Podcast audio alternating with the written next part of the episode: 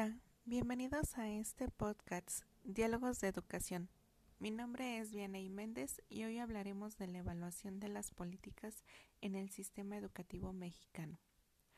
A partir de que México ingresa a la OSD en 1994 en términos educativos, ha empleado un sinfín de planes y programas de otros países, proyectos y planes sectoriales de educación muy abiertos, pero que no aterrizan en atender las necesidades y problemáticas de raíz.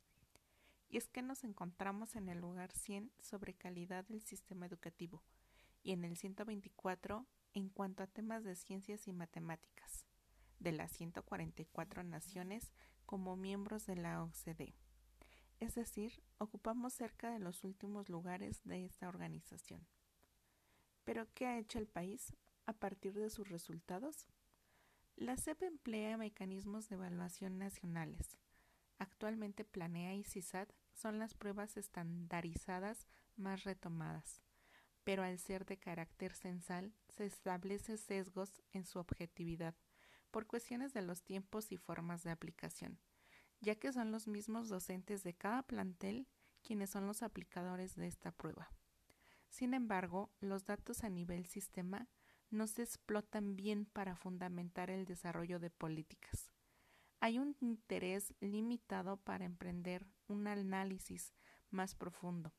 Por ejemplo, se evalúan competencias de manera global y no contenidos específicos y clave de cada asignatura como lo retomaba anteriormente Scale. Tanto para el gobierno federal y estatal tienen la corresponsabilidad de actuar ante los problemas educativos. Existe la obligación legal para que las administraciones estatales establezcan un plan estratégico a seis años que definan las metas y prioridades para el sector educativo estatal pero muchas entidades no tienen los equipos locales especializados que sean responsables de la educación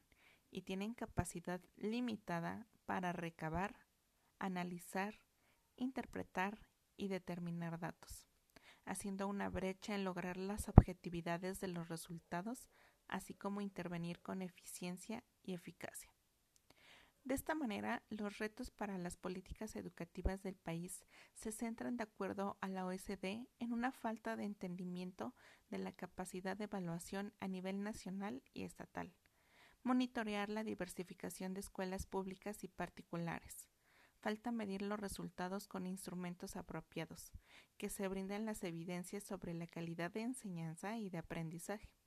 Asimismo, monitorear las desigualdades sociales y culturales que influyen en los resultados educativos, entre ellos la equidad. Asimismo, el extinto INEE estableció como reto solventar en la política educativa de orden técnico, de un enfoque analítico y de carácter político y del ejercicio del buen gobierno y es que sexenio tras sexenio el currículum y las directrices se ven cambiadas, sin tener una lógica de continuidad. Para culminar con este episodio de evaluación de políticas del sistema educativo mexicano, concluyo que la SEP puede ser objetiva en su rendición de cuentas, pero las propuestas de educación deben de ser congruentes. De lo contrario no se puede ser juez ni parte y se tendría que revalorar la idea de un organismo autónomo que regule la evaluación diagnóstica, de seguimiento, sea formativa y diseñe propuestas para la mejora de la evaluación del país, pero con el gasto y recursos escolares suficientes, apoyada de organismos internacionales como la Dirección de Educación y Competencias, para un asesoramiento en profundidad y personalizado de México.